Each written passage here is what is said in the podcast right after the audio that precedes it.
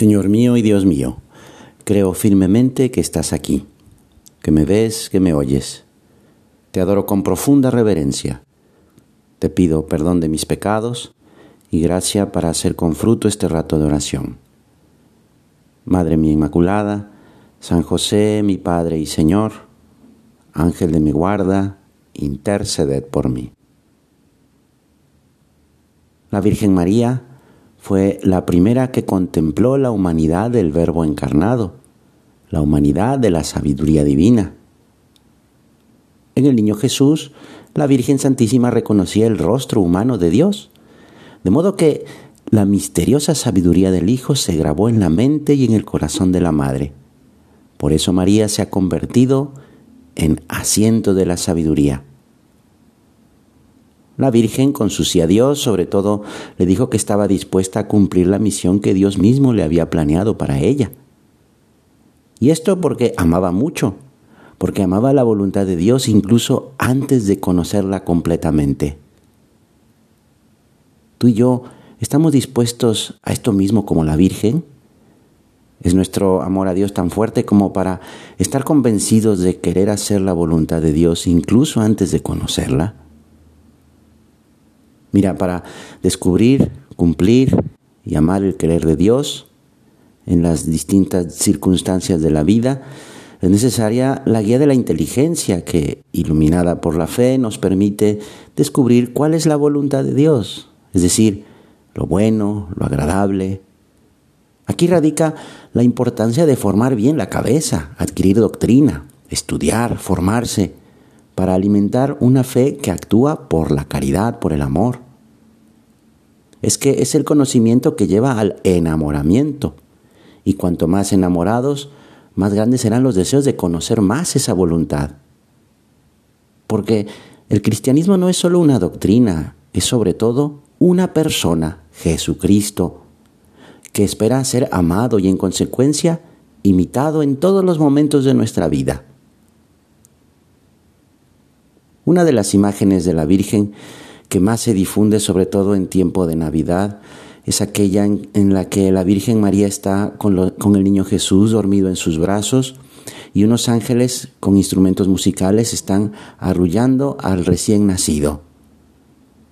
La pintura se llama precisamente La canción de los ángeles y fue hecha por William Bouguereau, un pintor francés del siglo XIX y que por cierto también realizó otras imágenes muy bonitas de la Virgen con un estilo muy peculiar, un estilo que iba contra los impresionistas, esos famosos pintores de aquella época y también famosos en la, en la época presente.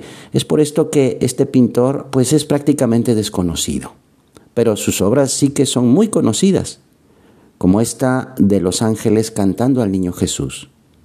También pintó otra muy bonita que se llama La Virgen de los Lirios y una pasión en la que se ve su virtuosismo en el cuidado de los detalles, propio de ese estilo al que pertenecía llamado academicista.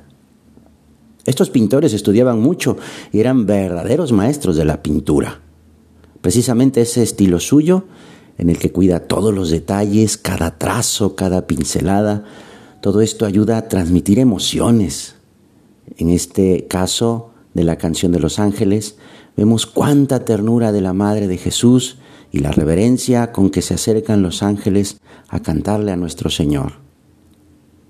Al ver esta pintura, todos clavamos la mirada en el pequeño Jesús que duerme plácidamente en los brazos de su Madre la Virgen.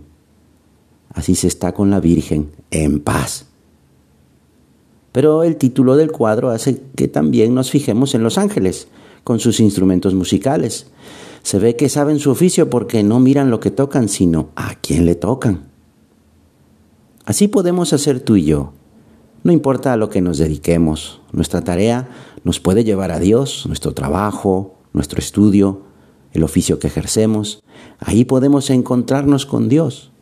Porque, como dice San José María, es preciso convencerse de que Dios está junto a nosotros de continuo a veces vivimos como si el Señor estuviera allá lejos donde brillan las estrellas y no consideramos que también está siempre a nuestro lado y está como un Padre amoroso, A cada uno de nosotros nos quiere más que todas las madres del mundo pueden querer a sus hijos, ayudándonos, inspirándonos, bendiciendo y también perdonando.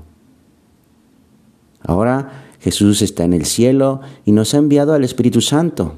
Ahora Jesús ya no está encerrado en un espacio y tiempo determinados, sino que su Espíritu, el Espíritu Santo, sale de Él y entra en nuestros corazones, uniéndonos hacia Jesús mismo y con Él al Padre, al Dios uno y trino.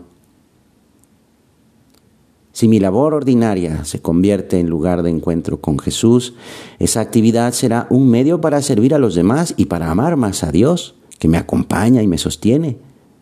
Con esa ayuda y con el esfuerzo personal se podrá realizar un trabajo bien hecho, porque es fruto del amor a Dios y el amor a los demás. Es así que el trabajo se vuelve un medio para dar gloria a Dios y para servir. En otras palabras, el trabajo es un medio para alcanzar la santidad. Manteniendo, sí, los pies en la tierra, las manos en mi labor profesional, pero el corazón, los ojos del corazón mirando a Dios, manteniendo esa presencia suya en mi labor. Así hacen esos ángeles. Pero si nos fijamos un poco más, nos daremos cuenta de un pequeño detalle. La mirada de los ángeles, sobre todo los dos que están sentados, ¿hacia dónde se dirige? No hacia el niño Jesús, sino a María. Quizá porque se dan cuenta de que el niño está en el mejor de los lugares, en los brazos de su madre. Pero también puede ser porque, y aquí es donde podemos aprovechar tú y yo, miran a la Virgen María para aprender de ella.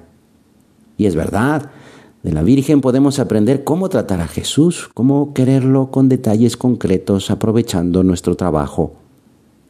Por eso es que la mejor manera de santificar nuestro trabajo es pidiendo la ayuda a la Virgen. Ella nos acerca a su Hijo bendito. Cada uno le ofrecemos nuestro trabajo como un canto de alabanza, como música que le agrade porque Queremos mucho a Jesús y ella lo recibe para dárselo con todo cariño. Ayúdanos, Madre nuestra, tú que eres asiento de la sabiduría, a buscar la santidad en nuestro trabajo, en nuestro estudio, en nuestra labor cotidiana. Que así sea. Te doy gracias, Dios mío, por los buenos propósitos, afectos e inspiraciones que me has comunicado en esta meditación. Te pido ayuda para ponerlos por obra Madre mía Inmaculada, San José mi Padre y Señor, Ángel de mi guarda, interceded por mí.